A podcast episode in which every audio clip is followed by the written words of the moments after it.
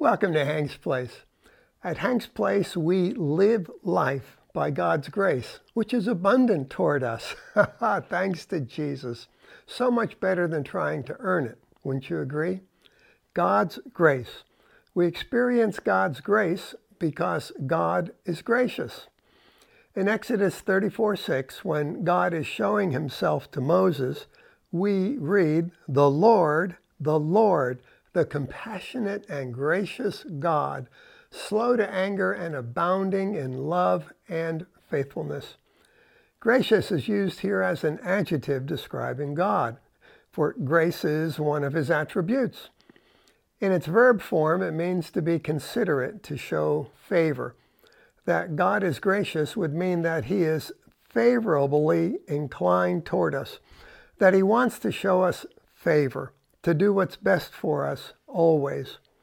God is gracious.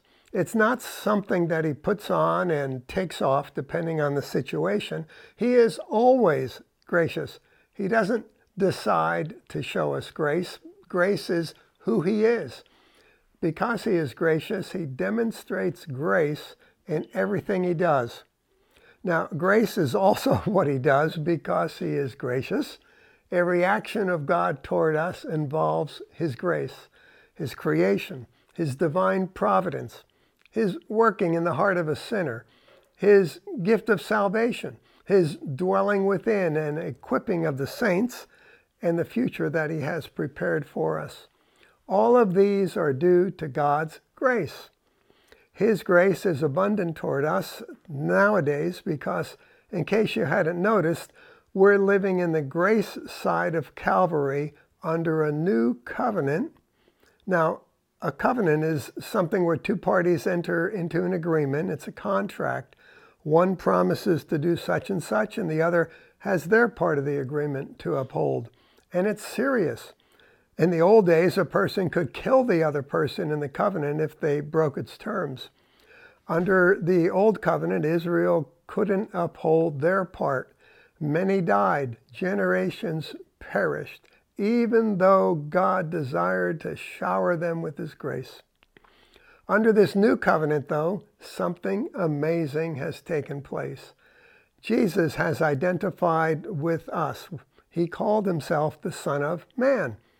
He kept and eternally keeps, actually, the requirements of our part in this new covenant.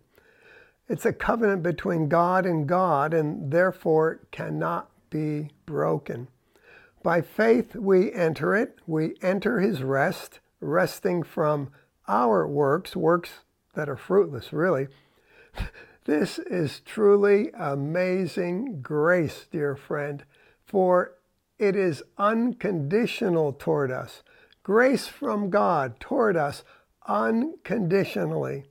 We simply believe it, then receive it.